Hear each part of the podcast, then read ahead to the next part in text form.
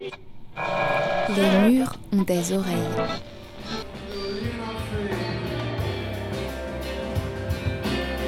Une sorte de nonchalance à la californienne, une élégance so british. Opaque s'installe au temps machine.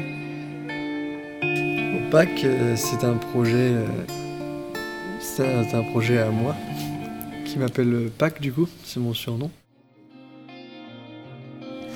C'est un truc très personnel euh, que j'ai depuis un peu toujours, mais que j'ai officialisé avec un premier EP sorti il y a deux ans.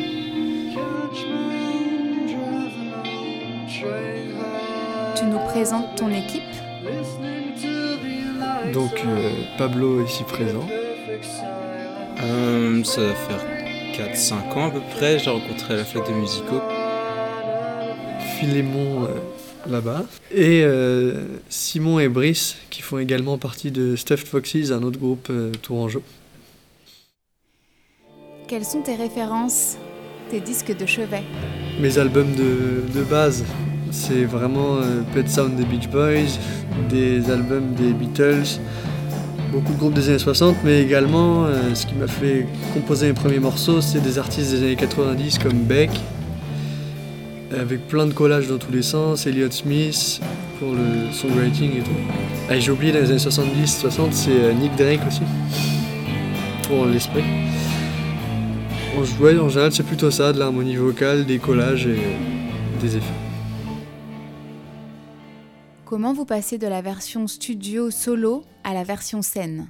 On a pris le parti justement de, de faire autre chose, bah, de rester quand même dans le même esprit, mais euh, de faire une formation plus rock justement, avec plus d'intensité. Là où dans l'album c'est plus personnel, introspectif, euh, assez flou, assez brumeux.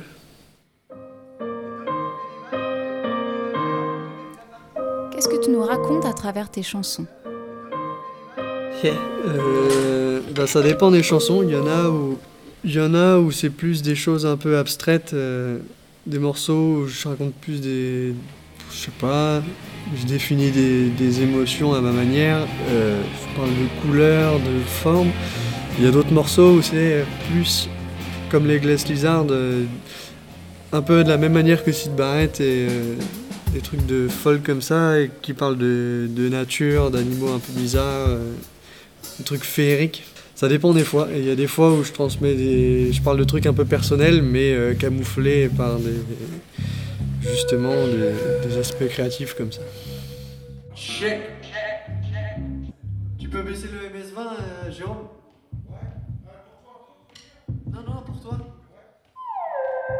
Une petite passion pour les pédales d'effet, non? Ah, C'est une bonne vieille habitude euh, de foutre des pédales partout parce que c'est. euh, oui, parce que vu que dans l'album il y a des, des effets un peu partout, bah c'est sympa aussi de retranscrire ça et d'éviter de faire. Pour la formation rock en tout cas, d'éviter de faire quelque chose de trop sec. Donc à l'origine, on a vraiment pris la formation euh, les guitares, batterie, piano, chant. Mais dans chaque morceau, on essaye de un peu réorchestrer les morceaux de façon à ce que ça s'éloigne pas trop non plus de l'esprit des morceaux. Mais euh, ouais, de réorchestrer certaines parties pour que euh, ça ait sa place et pour que la formation euh, live soit vraiment unifiée. Et on passe vraiment pas mal de temps à essayer de retranscrire les, transitions et l'effet global de tout l'album. Il y a quelque chose de contemplatif qui se prête bien à l'image. Opaque, c'est aussi de la vidéo. un clip qui avait été fait euh, dans- pour le premier EP. Et euh, là, pour les Glass Lizard, pour, euh, pour faire la promotion de l'album, du coup, on a fait un clip avec euh, Julien Phillips, qui fait beaucoup de clips, des clips de beaucoup de groupes dans la scène tourangelle.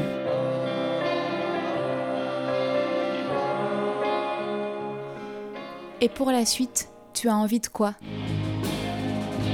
Le projet, c'est de pouvoir, malheureusement, c'est compliqué en ce moment, de pouvoir euh, jouer un max, de pouvoir faire, faire de la scène, faire des sessions live et essayer de démarrer le truc, et euh, de pencher quand on pourra vers le prochain album que je suis en train d'écrire. Merci à Pâques, Simon, Brice Pablo, Philémon et Jérôme.